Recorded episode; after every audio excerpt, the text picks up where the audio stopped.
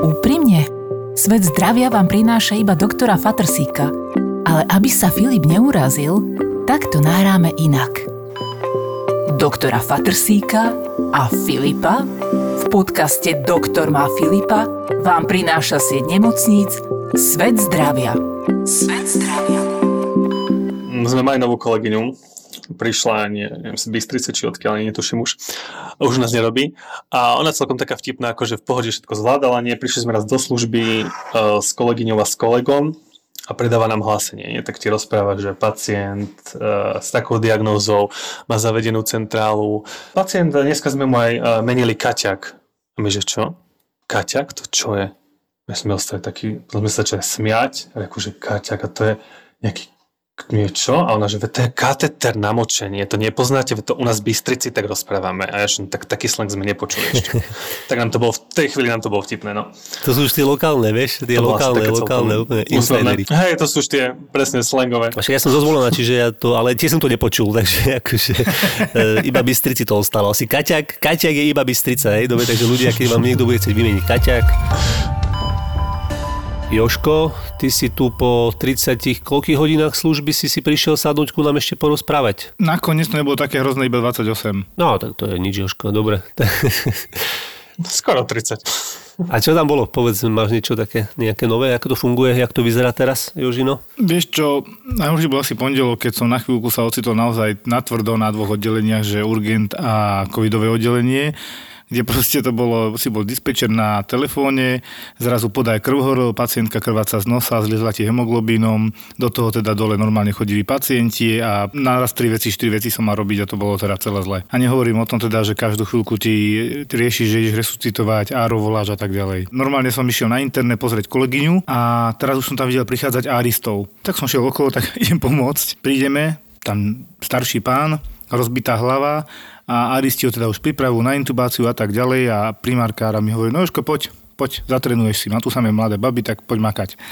Tak som začal resuscitovať, makali sme dobrých 35 minút, čiže ako masíroval som srdce, do ambulákom do ňo dýchali už potom cez eh, intubačnú kanilu a nechápal som, že ty kokšo, čo sa stalo vlastne, že no, že on sa potkol v nemocnici, bol tam so zlyhaním srdca, potkol sa v nemocnici, tráfil hlavou chudák roh totálne si rozťal hlavu, ešte išiel na CT, zašili mu to, išiel naspäť a začali sme ho resuscitovať. Bohužiaľ za 40 minút alebo aj 45, dosť dlho sme tam boli, ešte ma nechala primárka, že nech ukážem, čo viem, že prekordiálny úder, jeden, druhý, skúšame, tak jednoducho bez nejakého efektu a bohužiaľ nezachránil som. Ja som sa ešte k tomu prekardiálnemu úderu. Není to v literatúre, že už sa to tak akože vypúšťa, že má účinnosť iba do 10 sekúnd, že má zmysel alebo nejak tak, čo som sa učil? Mal som z toho pocit, že skôr skúšala pani primárka, že či to dokáže, vieš. Aha, aha, jasné. No, že, dúfam, skúška, že ma bude počuť, lebo teda podľa mňa som trafil, dobre, ale to bolo už po 40 minútach, to bol iba taký výkrik do tmy, podľa mňa. Jasné, jasné. A však skúša všetko, oživuje človeka proste, hej, to je akože zase treba áno, povedať. Nie? Áno. A ja som chcel k tým tiež resuscitáciám ma napadlo taká príhoda s kolegyňou, ktorá je taká proaktívna v týchto resuscitáciách, ona miluje proste tieto situácie, resuscituje lekárne, ona sa vyrúti z druhej izby, nepočuje, že niekto stláča, vie, že tam proste lietame a ona pre... ohnite mi, ohnite mi ruky na bok, že doktora vyhodí, proste ja chcem stlačať, ja chcem stlačať. Takže to je také celkom úsmevné, že ona je akože proaktívna, alebo ju to baví, neviem. Vyhľadáva také situácie. Áno, áno, áno, to sú takíto. Túto príhodu, čo som hovoril a resuscitoval som, tak tiež som šiel 40 minút, akože ja už každú chvíľu niekto chodil, nevymeníme ťa. Nie, čo som začal, to si dokončím. Proste tiež mám také, že áno. Áno. Chceš to dokončiť. Presne. No. Akože stlačiť hrudník stále, Joško, alebo akože všetko Jasne. šéfovať, áno, alebo čo? Áno. Šéfovať, všetko manažovať. Aj ukázať, že si chlap a vydržíš. No my sme mali tu chalana proste na áre, takého asistenta a my sme vždy chodili, on mal 100 kg, však Maťo, a už nerobí v zdravotníctve. A vždy sme išli resuscitovať a doktorka taká staršia. No, Maťko, poďte, poďte vy s nami. vy budete stlačať, lebo bol také hovado veľké, že on išiel a on išiel a on sa v tom nie, že vyžíval, to je akože blbosť, ale proste on išiel naozaj a on bol spotený, z neho tieklo, išiel, ak píla pol hodinu, tri štvrtia, že vymeníme ťa, Maťo, že sme tu viacerí, vieš, akože OK, môže aj ty chvíľku lieky podávať, alebo dýchať do ambuváku a on že nie, nie, nie. Tak, tak bavilo ho to, akože to bola jeho robota.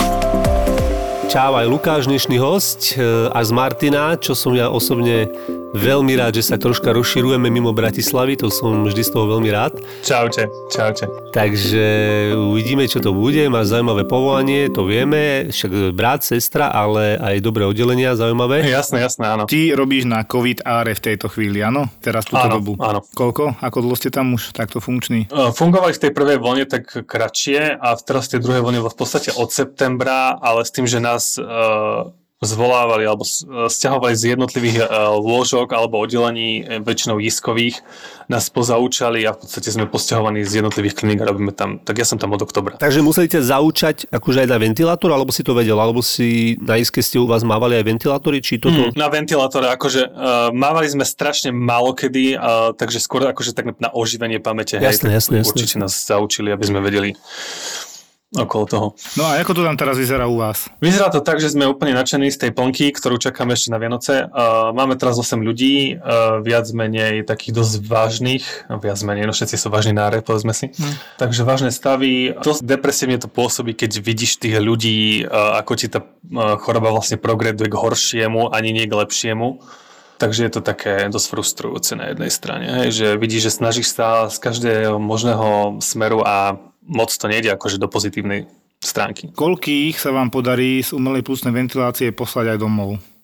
Lebo u nás tie čísla sú veľmi zlé a myslím, že aj vo svete, ale tak. Uh-huh. Covidáro, hej, covidový pacient sa bavíme. No minimum, akože môžem povedať tak ako, čo sme za poslednú dobu, tak sme asi dvoch sme vlastne odpojili a dali sme ich vlastne na plucné, na plucnú isku. Jasné, a žijú, hej, toto, o toto mi ide vlastne. Ako, áno, jasné, hej, žijú, ale boli to ale mladšie ročníky, hej, takže neboli to takí tí postarší ľudia. Súhlasím, lebo ja mám pocit, že ako náhle tam mám pacienta, ktorý buď ide kandidát na UPV, alebo to teda ani nemôžeme urobiť, lebo nemáme, tak má na 70 rokov a tá prognoza je 99% iba do neba. Bohužiaľ. Presne, je to tak. Dúfam, že toto počúvajú ostatní ľudia, lebo fakt to začína byť veľmi zlé a to, že lockdown príde až niekedy pred Vianocami, príde veľmi neskoro. Myslím, že Lukáš súhlasí. No jasné, to sa naplní raz, dva. Nebudeme mať ani dávať, si myslím. Vy ste to mali asi pomerne husté v tom oktobri, novembri? November bol taký slabší, ale teraz sa to zase rozbieha, lebo bereme nielen teda vlastne Turiec a okolie, ale evidentne berieme aj, ja neviem, Trenčín, Skalica, lebo myslím si, že teda asi možno Bratislava nestíha, alebo neviem teda ako, sú na tom s lôžkami, eh, lebo bereme akože dosť fakt akože z celého Slovenska v podstate covidových na ARO. Takže teraz máme 8 ľudí z 10 lôžok, takže 8 obsadených, dve voľné. A to vždy teda na áre treba podotknúť, že jedno, aj keď sme, som ja robil na áre, teda, tak to vždy bolo, že minimálne jedno sa držalo pre kvázi nemocnicu, hej, že keď sa niečo v nemocnici pokazí, že niečo pooperant alebo také niečo, hej, takže že sa držalo jedno, Mhm. vlastne sa ne, nenahlasovalo, že ako keby, hej, tak, tak to aj nejak aj vy máte asi, nie, že či už teraz to je asi, Ako resuscitačné lôžko, hej, máš, ale je to viac menej ako asi skôr na štandardnom uh, áre, nie covidovom, Aha, akože áno, covidové áno, jasne, to polo máš pravdu, vyťažené hej. na takéto veci. Ja iba musím povedať jednu jedinú e, milšiu, milšiu príhodu z covidového oddelenia. no A to konečne. je, že keď som príjmal pacienta na covidové oddelenie a teraz e, nahodil som, že chcem urobiť PCR, po dlhšej dobe som to nahadzoval, dobre, tak zajtra budeme mať PCR, lebo máme pozitívny AG test, máme CT, HRCT, robíme všetkým. A teraz pozerám a že pýta sa ma to tam, keď nahodzujem to PCR, že aký má mail pacient, hej, no 80-ročná babka. Tak sa pozerám, no tak ona mi to poprvé nepoví, lebo už je zmetená, hypoxická, proste nemá dosť kyslíka takýto údaj neviem, či by vedela odpovedať aj pri vedomí úplnom a pýtam sa kolegyni, že počúvaj, čo tam dávaš, aký mail? Ja tam píšem a neviem ako ostatní, ale podľa mňa aj ostatní, lebo som to viackrát videla, že neviem zavinač, neviem .sk. Hovorím, "Do- do- do- Dobre, tak Mohlo byť XY zavinač XY, ešte to sme písali, vieš. Tak hovorím, že to som sa podľa jej dobe zasmial, že aha, dobre, takže ja tam dávam tieto isté údaje, akorát e, číslo telefónne necháme normálne, lebo ako vypýtaj si od babky 80-ročnej, aký máte mail. Viete, čo vám chalani poviem, na čo, sa, na čo sa ja strašne teším? Keď už bude po covide a môžem, budem môcť riešiť dilemy, akú som mal, a to spomeniem ten príbeh, lebo teda to sú presne veci, ktoré ma strašne bavili, že keď ti dojde chlap na urgentný príjem, jeho strašne bolí pravá dolná končatina. A ja, keď som sa na neho pozeral, že OK, ale a on že, že to, že sa dusíte, to vám nevadí. Tak sme ho pre, vyšetrili kompletne, hej, proste mal ischémiu dolnej končatiny, nedokrvenú nohu, tepna proste zúžená alebo upchatá. Do toho teda vyšli ďalšie parametre zle, že sa mu aj naozaj zle dýcha, niečo sa nám nezdalo, tak sme dorobili ešte CT angio, on mal paradoxne dve veľmi závažné veci. Upchatú tepnu na pravej dolnej končatine, jednu z hlavných, a do toho mal ešte upchatú plúc, e, plúcnicu, hej, proste arte, e, embolia do arteria pulmonalis. A teraz prišlo k tomu rozuzleniu, že čo, teraz čo skôr? Akože ideme zachraňovať nohu, ale teraz tu má v podstate emboliu, ktorá je životozúca a bez nohy prežije, ale pri embolii môže veľmi rýchlo nám umrieť. Že čo prv? A volali sme sa, tam už bolo asi 6-7 ľudí, ako áro, cievný chirurg, ja, kardiolog. No sme tam konzultovali, že čo teraz ideme prvé riešiť. Najlepšie je, že fakt, že ten pacient ti to rozhodne skôr, ako ty začneš riešiť. A on keď nás tam tak počúval, tak nám tam no mne je úplne jedno, čo si tu všetci myslíte, ja budem mať nohu alebo nebudem žiť. Takže rozhodol sa jednoznačne, že ideme riešiť najskôr nohu a uvidíme, čo tam boli. Ako bola dosť nasílna, akože podľa CT, aj keď klinicky nebola až taká, dusil sa, ale nekolaboval, tlak si držal, takže to bolo celkom fajn. Predstavte si, že to bolo všetko tak, ako on povedal. Zachránili mu nohu, potom doriešili emboliu a chlap po mesiaci odkráčal živý a zdravý domov. Tak na toto sa teším, keď konečne zase budeme môcť normálne riešiť. Súhlas, no. Ja sa teším, keď budeme môcť zase normálne transplantovať obličky, napríklad. Počkaj, ty robíš na nejakom transplantačnom? Je to ako chirurgická klíka, transplantačné centrum, takže my v podstate Aha. transplantujeme obličky. To je pekná robota. No, je to pekná robota, hlavne keď vidíš, aspoň teda na tomto a na tých, keď si to porovnám s zárom, hej, kde vidíš tú perspektívu, bohužiaľ takúto smutnejšiu. A v rámci tých transplantov vidíš, e, že ten človek e, má tú kvalitu života o čo si lepšiu, ako keď je na dialize. Áno. E, samozrejme, transplanty robíme akože dospelým ľuďom, ale bol taký zážitok, keď sme mali fakt, že teraz sme transplantovali, bolo to asi neviem, či medzi covidové obdobie alebo minulý rok 12-ročného chlapca. Mm. Tak akože čo doteraz viem, že sa má dobré, že mu to funguje, tak to ako to ti tak ťa zahraje pri srdci, hej, že proste pomôžeš nielen dospelým, ale aj deťom. Hej. Ja som robil na dialýze, neviem, či tu vieš, takže mne toto je troška blízke a tiež sme mali takto pacientov a bolo tam veľa takých, e, ktorí teda boli vhodní na transplantáciu a veľmi ťažko to zvládali tie dialýzy. A viem, že napríklad jeden pán išiel na tú transplantáciu pomerne už v takom vyššom veku, mal cez, možno, že mal aj cez 60 rokov. Raz prišiel už, keď sa to všetko konečne akože ukludnilo, hej, akože hovoril, opisoval tie náročné chvíľky po tej transplantácii, že naozaj nebolo to jednoduché, to by si mohol možno, že ty Lukáš vysvetliť, čo tam všetko zažívajú a prežívajú tí ľudia, ale on iba povedal jednu, to chcem ešte a povedať, že chlap si to nevie predstaviť, hej, že keď vlastne to nepoužíva penis na močenie, lebo on bol úplne anurický. Áno. A teraz hovor opisoval ten pocit, jak išiel na ten, na ten záchod a že ty kokos, že to bol taký pocit, že zase sa vyčúrať, akože po niekoľkých rokoch, hej, 10, 15 možno, alebo proste, že keď mi to išlo stať, normálne som si to užíval. A mi, že wow, no, že dobré, no. Tak ako nezamýšľal som sa nikdy nad tým, že ako by to bolo, ale tedy ma to tak, že mhm, zaujímavé, že tiež niečo nové a tiež nejaký nový pohľad, hej, že nie je to úplne automatické pre každého chlapa, človeka. Áno, lebo my to berieme vlastne automaticky, hej, a oni nie sú na to zvyknutí, alebo to nezažije dlhú dobu, čiže to isté po transplantácii, oni presne ako vravíš, uh, sú úplne nadšení z toho, že a ja cikám, hej, ježiš, super, a naozaj, a potom povieš, áno, a 200, 300 za hodinu, ježiš, to som nemal ani, ani som toľko nemal piť, nie to ešte čúrať, no, takže ako úsmevné sú fakt akože tie niektoré reakcie v pozitívnom zmysle. Čiže keď fakt sa po tej transplantácii toto podarí, lebo to by si mohol povedať ty, aká je úspešnosť tých transplantácií? Je to náročné, máme vlastne aj transplantačného koordinátora vlastne sestru, to je moja kolegyňa a ešte s dvoma chalanmi, tiež uh, sestričiakmi. Uh, takže riešia to oni plus transplantačným koordinátorom a lekárom keď teda riešia obličku a respektíve aj pacienta, ktorému idú transplantovať. Samozrejme, tie krvné testy sú prísne, aby ti všetko sedelo, aby aj ten orgán bol funkčný a v podstate aj tie kritéria na pacienta, hej, čo v dnešnej dobe je dosť náročné nájsť pacienta, ktorý Mm, nemá nejak veľa diagnóz, hej, lebo akože u tých mladých ešte áno, ale keď už máš takých, ako si ty vravil, 50 60 už máš um, polymorbidných a tie kritéria sú dosť náročné. Potom aj tá oblička sa u niektorých chytá rýchlejšie, u niektorých chytá lepšie, je to fakt, že individuálne. Sú prípady, keď sa nechytí bohužiaľ tá oblička. To je ďalšia vec. To už je také menej veselé? To bolo menej, ale boli také, že fakt, že sa tá oblička rozbiehala strašne pomaly, pritom tá perfúzia, to prekrvenie bolo podľa slna akože úplne dostatočné. Uh, všetko fungovalo, dokonca tí pacienti boli ešte aj po transplantácii na dialýze niekoľko, ja neviem, dní, že chod, nie že dní, ale niekoľko dní po transplantácii, že mali ešte aj dialýzu napriek tomu, že tá oblička bola funkčná, ale ešte nefungovala dostatočne tak, aby teda nemusel mať dialýzu, keďže tie výsledky boli také, že ju potreboval. Ale potom sa to rozbehlo, hej, len to trvalo dlhší čas a bolo to troška komplikovanejšie.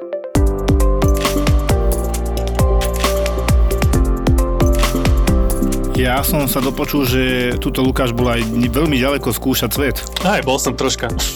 A bol si v Saudskej Arabii, hej, teda, či ako si hovoril? Bol som, bol som, áno. Nie dlho, ale bol som tak 3 čtvrte roka. Ne, nesadlo to, alebo čo tam bol za problém, že 3 čtvrte roka? Či stačilo? Ja som tam chcel byť dlhšie, ale potom sa vyskytli nejaké záležitosti doma, tak si potom rozmyslíš teda, že či ostaneš kvôli peniazem, alebo či je rodina prednejšia. Takže asi tak, ale každopádne aj ten 3 čtvrte rok ti stačí um, na to, aby si to teda relatívne porovnal uh, ten systém zdravotníctva. U nás systém zdravotníctva tam alebo respektíve neporovnal, lebo sa to nedá, keďže tam sú aj financie iné a všetko. Akože je tam viac financií v systéme. Máš tam viac financií, máš tam v podstate všetkého dostatok, ako tu sa ti stane, že nemáš rukavice alebo niečo, teda teraz sa to už nestáva, ale stávalo sa to, že ti chýbajú základné pomocky. Tam máš fakt všetkého niekedy až prebytok niekedy mi to prišlo šplýtvanie. Také iné to bolo v tom, že aj systém zdravotníctva máš, e, americký systém zdravotníctva, máš tam strašne veľa vecí, robíš počítači, e, neriešiš papierovačky, maximálne informovaný súhlas napríklad. Ja som mal tiež totiž to takú chvíľku, preto som sa chcel o tom aj ja troška porozprávať alebo sa opýtať, lebo bol som na takom už pohovore pred záverečnom, že už ideme sa učiť angličtinu alebo teraz dokonalovať a že by som tam išiel. Nakoniec som od toho, z toho vycúval, uh-huh. ale tiež mi tam hovorili také veci, hej, že ako tam funguje, že že kde by ste tam chceli robiť, a že ja by som si strašne vedel predstaviť na urgente tam, lebo že mi to bavilo. A on že no, tak ale tam chodia takí pouštní ľudia, že tam sú nebezpečné akože tie infekčné ochorenia, ale typu, že HIV a takéto veci, neviem, či to je pravda. Tam napríklad, že manžety vyhadujú, vyhadzujú po jednom pacientovi, že jednorazovky pomaly, neviem. To už asi pritiahnuté za vlasy si myslím, akože, lebo manžety sme nevyhadzovali, ale akože také mal si jednorazové striekačky uh, naplnené fyzákom, nejako teraz si klasicky naťahuješ.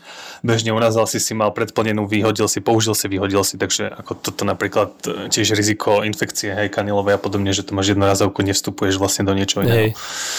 Mňa by zaujímalo, čo, čo také tam zažil úplne iné, takže fascinujúce iné oproti slovenským pomerom. Čo ťa prekvapilo možno? Vzhľadom k ich um, náboženstvu, tak ty ako sestra chlap môžeš trvať len mužov chlapov, hej, alebo teda pacientov mužského pohľavia.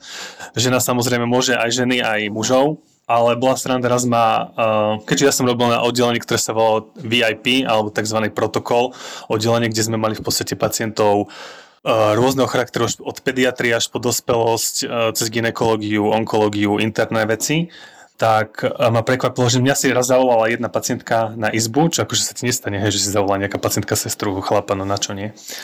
A prídeš a suverénne pacientka bez problémov si fajčila na izbe, pretože tam bolo povolené, hej, akože, keďže niektorí, tam majú proste iný režim, to je na dlho. Niečo ako kolár, hej, akože ja kolár, hej, u Michala. Áno, áno, hej, niečo také VIP, vieš.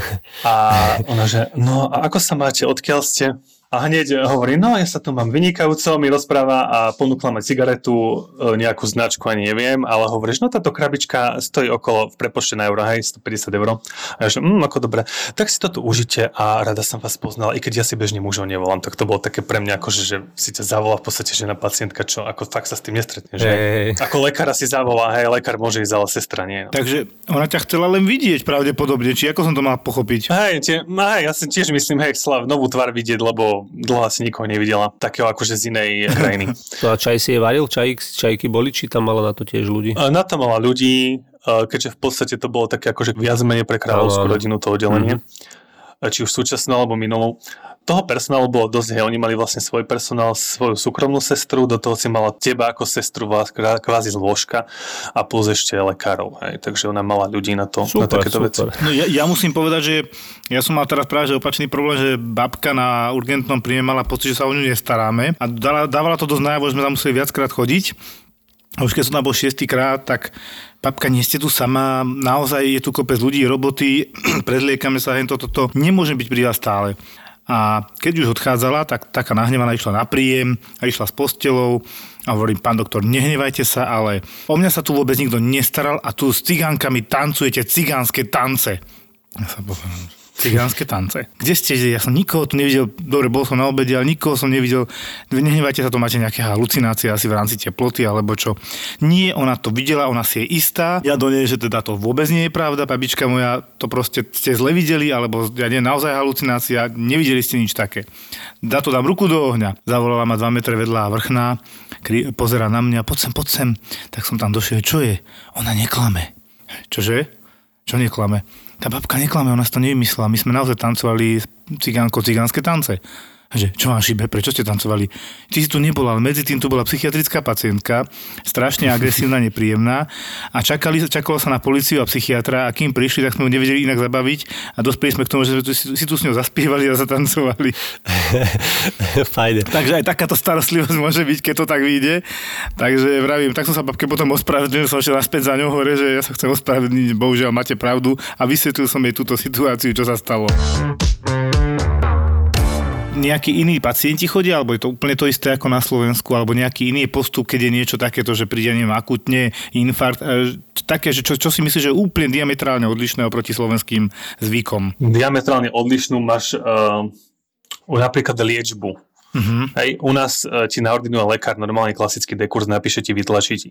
Tam ti všetko lekár nahodí, alebo v podstate už popríjme, ako ho príjmeš na uh, oddelenie, tak máš nahodené všetko v systéme v počítači. Ty si vlastne všetko z počítača uh, pozrieš, odklikáš si liežbu, ktorú teda najskôr podáš samozrejme, hej, ako tabletky a takéto veci môžeš sám. Ale napríklad uh, venozné lieky, teda do žily, alebo čo picháš do svalu alebo pod kožu, vždy si musíš dať dvojitú kontrolu s tou danou sestrou stroj si na smene, ona ti to vlastne čekne, e, pozrie ti to e, fyzicky, plus ti to odklikne ešte aj v tom počítači a dá ti ako druhý elektronický podpis, až potom to môžeš podať v podstate to ako prevencia mm. v angličtine medication error, hej, ale akože nejakého chybného podania lieku inému pacientovi. No, tak to je trošku, trošku iné. To je také akože dosť odlišné, hej, voči... Áno, áno, áno. A pacienti sú tiež iní, alebo úplne rovnakí? pacienti sú úplne, vieš čo, iní sú v tom, že čistá iná mentalita a úplne uh, iné zmýšľanie v rámci liečby keďže v podstate tamto, čo povedal pacient, bol zákon. Ty si ho mohol presviečať, že on má tlak 180 alebo 200 na 100 a potrebuješ mu dať nejaké antihypertenzíva. On ti povie, že nechce. Proste nechcem, nie je dobré, ja sa cítim dobre, ja nechcem. Ma vysvetľuješ, čo sa stane, následky, podobne. Nie, nechce. Takže nechce a ideš, napíšeš do počítača, pacient odmietol. Aha. Napríklad, hej, čo u nás máš dosť často, že lekár alebo sestra vysvetľuje, snaží sa toho pacienta presvedčiť, nakoniec to príjme a tam kde si, čo si. Mm-mm. Čiže tam, tam sa nehrajú tak ako my tu. Mm-mm, absolútne vôbec. Proste tam, čo povie pacient, to je zákon. Tam, kde som robil, to bolo to špecifikum toho, že to bolo podľa mňa aj tí akože z kráľovskej rodiny, takže tam to bolo troška mm, o inom sa aj strať, aj komunikovať, aj riešiť veci. Tak to mohlo byť troška také iné aj v tom, nie? že vie, že tam proste kráľovi alebo niekomu kráľovskej rodine nebudeš tam presviečať, že má vysoký tlak, že dajte si lieky, keď ti on povie raz, že nechcem, tak uh, nejak direktívne, tak... Nebudeš ho presviečať ešte ty z inej kultúry, chápeš? Že to, čo si ja dovolím niekedy, a teraz sa to tiež opakovane stalo, že pozriem výsledky a poviem, pane, vy nám chlad chcete? Ale nie, áno, pravdu, chlad chcete nám. No dobre, vypijem si víno a tak, tak to tam nehrozí, proste ho nepije a hotovo. Tak som to pochopil. No, nepije, hej. Dobre si to pochopil, sú tam rôzne uh, iné cesty k tomuto, ale nepije, akože nepije, hej.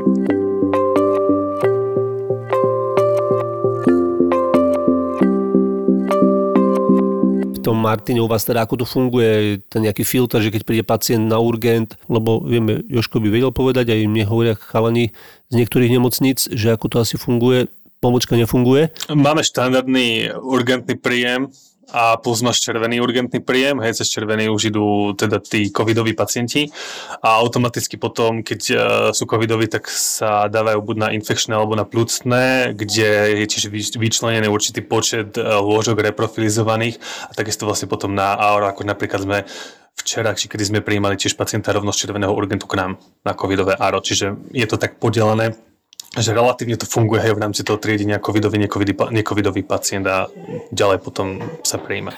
Ja ti poviem presne, že dneska, keď som končil v podstate iskovú službu a preto som potom chvíľku ešte potiahol, tak keď som sa kvázi vrátil na urgentný príjem, lebo my ešte od 7. potom fungujeme, aby sa, lebo nás je málo jednoducho, máme 100 ľudí v karanténe ako personál, tak eh, som ostal teda v robote ešte a Prišiel som na urgent a primárka s geriatri mi odozdala, mám tam ešte dvoch pacientov, do toho samozrejme hukačka prišiel ďalší, že teda zle dýcha a pýtam, čo sú tí dva pacienti. To môžu byť aj infarty dva, čiže tak som ta, takýchto dvoch pacientov v normálnom veku 50-60 mal, že dva suspektné infarty, jeden mal ešte arytmiu, druhá len bolesť na hrudníku a teraz prišiel ďalší a nie, volali mi ešte záchranky, tesne predtým bolo, že vlastne, že, ma, že, že dyspnoe, onkologický pacient, nejaká leukemia, taký starší 70-ročný a že zle dýcha. Ja sa vždy pýtam na to najdôležitejšie a Lukáš vie prečo, že akú má saturáciu. To je také pre mňa podstatné, že kam pôjde, či na covidáro, normálne áro alebo normálne oddelenie. Ešte AG test urobili, že vraj negatívny, ja nie úplne 100% verím tým AG testom, tá klinika je pre mňa viac. No a on ti mal, že 50%. To je nezlučiteľné so životom z môjho pohľadu, mm-hmm. že koľko mal na kyslíku, že 64. Hovorím, jak vyzerá? No zle, zle dýcha. Hovorím, dobre, dáme ho na izolačku, ja sa budem prezliecť, lebo to mi nesedí na to, že by to mal z tej istej leukémie, mohol by mať leukemické infiltráty v tých plúcach, ale to by nešlo tak náhle, hej, to mi nesedelo. No tak teda som sa potom prezliekol, išiel ku nemu, že teda priznal, že 4 dní sa dusí, čiže teplotu nemal, no je leukemik, takže asi aj nemusel mať teplotu, lebo nemusel zareagovať, tak mohol. A vyriešil som to tak, že ak je testica negatívna, že pošlem ho na HRCT, tak som tak dohodol akutne. No a keď som to otvoril, pozerám, že no nie, zase. Takže ako celé plúca zaliaté vodou, tak ak on mal 5% na dýchacej plochy, tak to bol zázrak. Samozrejme skončil s prepačením ako u vás, tak aj u nás na covidáre. Doteraz neviem, ako sa má, len sa čudujem, ako mohol s týmto udýchať tých 4-5 dní doma. Toto, toto nechápem. A toto je presne to, podľa mňa, kde my zostávame limitovaní, lebo my odtiaľ tú vodu vysať nevieme. No to je pravda. To my tiež sme teraz zažili to, čo som vravil ten včera príjem. Sa vidí tiež tá saturácia 50, na kyslíku 70. Ale to bola taká staršia pani, ale to, myslím, že onkologická nebola.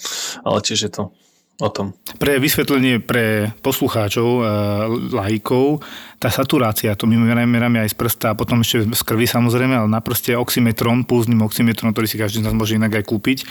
A pokiaľ je dobre prekrvený ten prst, že ľadový, alebo teda, že tam je nejaké chronické ochorenie v zmysle nedokrvenia ciev, tak vám to normálne ukáže a normálna saturácia 95 až 99, nie 100. 100 je, keď hyperventilujete a robíte hysterická nejaká reakcia a podobne. To sú tí, čo ti povedia, že sa, že sa dusia a ty vidíš, že on hyperventiluje. No a títo ľudia proste tým dáš na prst a reálne čakáš 80, 70, lebo vidíš, že sú trošku dušní. Ale 50 je niečo, čo málo kedy vidíte a mám pocit, že toto je dosť typické pre pokročilé covidové ochorenie zápal plúc. Hm, určite, my to tiež tak máme. Filip, Ty si videl nejakého covidového pacienta? E, ja musím povedať, že nehľadám ich veľmi... Hľadám aktívne pacientov na ambulanciu. Doktorka mi hovorí, že kde som ich našiel, kde ich zháňam, či po ulici chodím, lebo naozaj ich naháňam dosť. My robíme aj akuťaku a všetko, ale som na ambulancii. Priznávam som na tej ambulancii.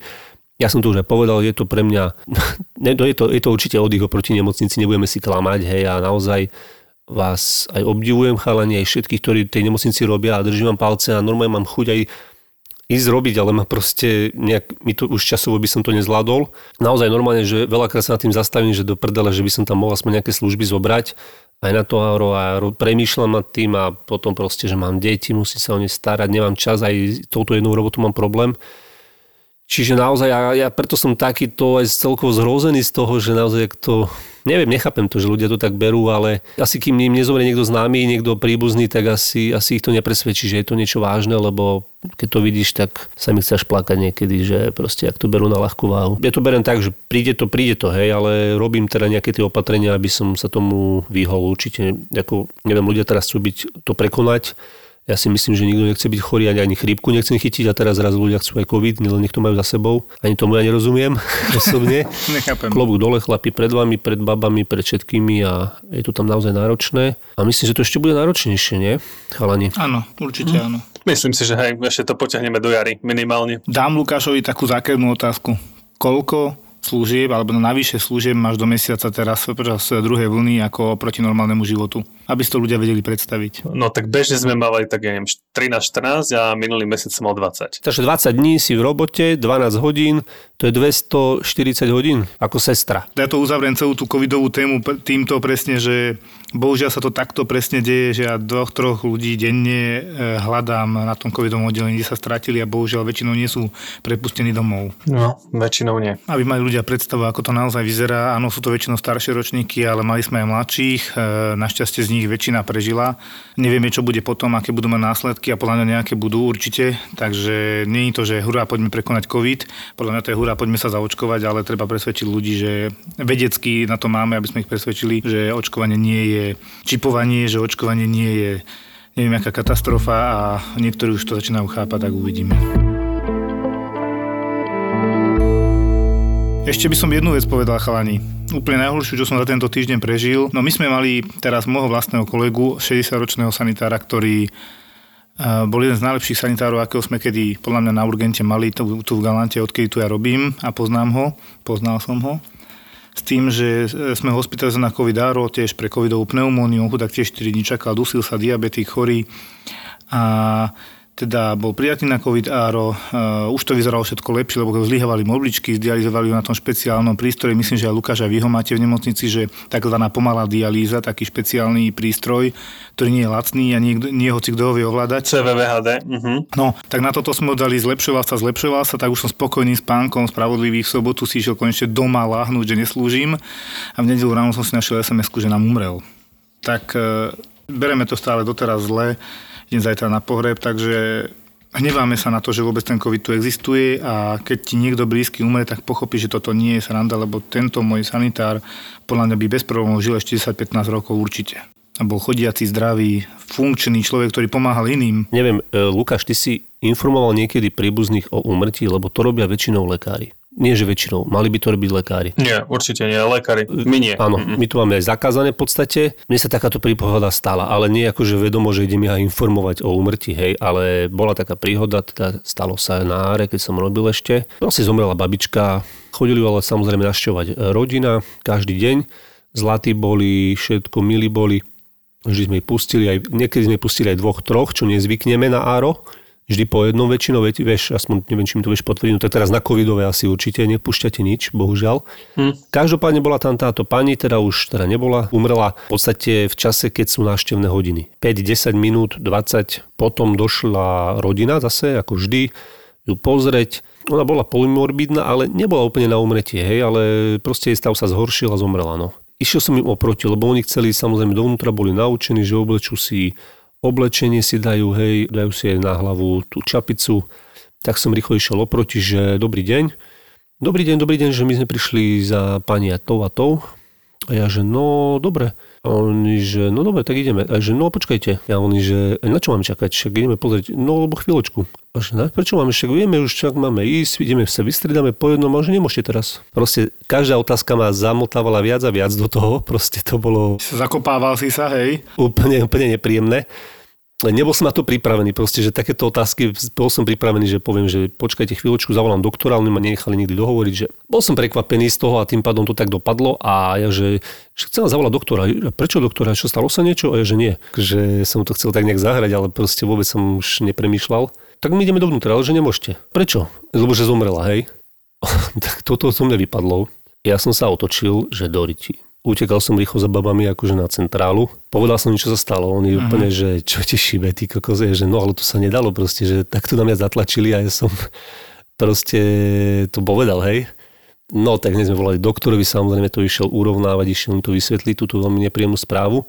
Každopádne bolo to taká situácia, hej, že neviem, čo ani na to povedať. Viem si to celkom predstaviť. Vyzeralo to tak, že proste, ja neviem, že mi to je, nie že jedno, ale No vieš, že som proste odvrkol a išiel som, len ja som fakt akože nevedel, že čo mám teraz povedať, tak som normálne sa otočil ako a nezájem a išiel som rýchlo rovno čiarou za babami a išiel som to rýchlo riešiť tam. Našťastie som už takéto nemal nikdy v živote. Chvala Bohu, buď rád. E, tebe sa to Lukáš asi nestalo, že? Ešte teda takéto si hovoril? Mm, takéto sa mi nestalo. Nám sa skôr stalo to, že bol, ako si ty vravel, počas návštevných hodín pacient vypadol, príbuzná pri ňom sedela v podstate na stoličke, a, ale našťastie bol zdravotník tak, takže to hneď sme začali resuscitovať a potom skončil na hre.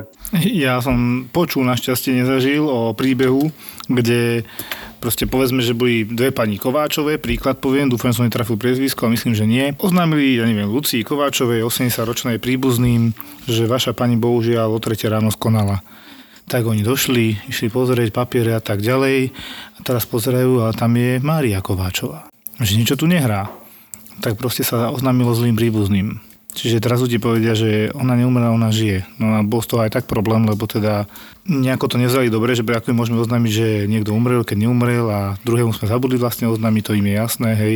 Čiže ono sa, bohužiaľ, chybičky sa dejú, keď je veľa roboty.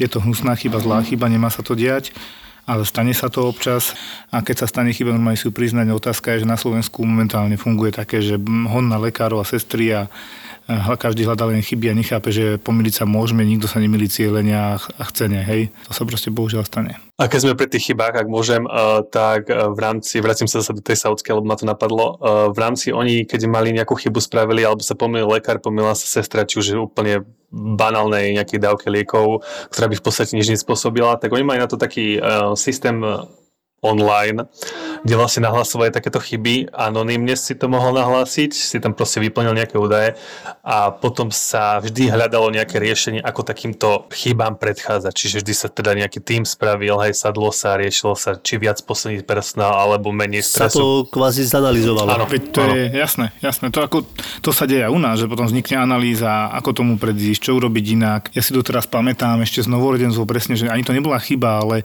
bábetko, ktoré sa narodilo a od začiatku nebolo úplne ideálne v zmysle takého, že nechcelo dobre jesť, také slabšie, malátne, také došeda vyzeralo byť a Nevedeli sme, čo mu je. Vyšetrilo sa mu snať pomaly a slzné kanáliky a neprišli sme na to.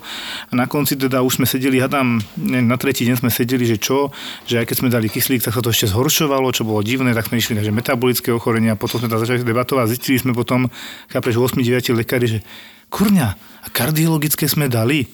A predstav si, že tam bol AV kanál, čiže proste srdce bolo nie 4 dutiny srdca, ale jedna, to je dvojdutinové srdce, hej. Takže e, dieťa malo závažnú vrodenú vývojovú chybu srdca a presne e, na to sme mali potom dlhé sedenia a prednášky, že ako takéto niečo odhaliť skôr, kde sme urobili chybu. A v podstate tam ani nejaká extrémna chyba nebola, len sme zistili to, že asi by sme mali tým deťom občas, ktoré sa nám nezdajú, automaticky mysleť na to srdiečko. Tak sa to potom robilo. Čiže chyby sa vždy dejú na to príliš potom, čo máš urobiť inak. To je celé. A zistilo sa vlastne, že tam možno chyba detský kardiolog, ktorý by tam mohol byť viac po ruke. No však sme no. ľudia, no. Takže Lukáš má pravdu, len to treba rozanalizovať a stále budú nové veci. Hej, teraz pri covide sa robí podľa mňa nespočetne veľa chýb, ktoré ešte ani nevieme, že ich robíme.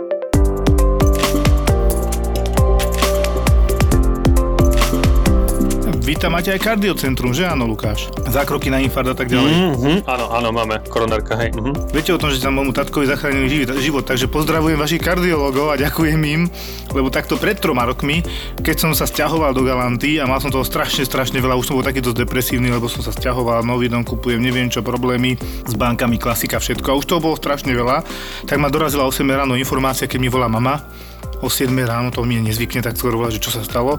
A som si musel sadnúť, lebo mi hovorí, táto prekonal infarkt. Hovorím, že ty kokos, ešte čo sa musí dosrať. Povedal som to inak, ale nevadí. Ale mal e, závažný stemy a dali ho tam dokopy a ďakujem. No super. Teda išlo to samozrejme. Mama videla, že sa drží za hrudník, že sa búš, búchal do hrudníka, že si nevie pomôcť, spotený, bledý, takykardický, tak ako sestrička zdravotná moja mama zavolala sanitku, sanitka, hú, oči vypadli, obrovský stémy, taký úplne bijúci do očí. Išli, že vraj boli za 30 minút u vás a ja veľké ďakujem, že ste mu zachránili krk. Tak to sme radi. Odkažem. A povedzme si otvorene, na Slovensku máme dobrých lekárov, len ich máme málo.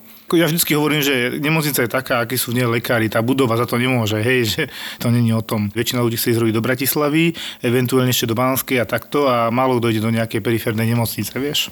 A týmto to zlyháva potom trošku, no. To je pravda. Nie je to rozložené. Není, ani nebude podľa mňa nikdy.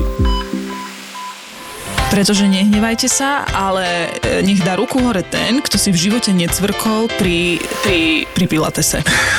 Akože fakt povie čokoľvek. A teraz prichádza tá slúbená erotika. Um, ostali sme nejako tak sami dvaja na izbe a zistili sme, že máme rovnaký problém, že sa nám vydreli vnútorné stehna. Zase len o sexe to nebude, lebo život 25-ročnej baby nie je len o sexe. Tak ja som ostala úplne taká ako, že ježiš, to čo mi vlastne kto povedal a aj mi trošku bolo doplaču, začala sa mi triasť brada, ale ustála som to.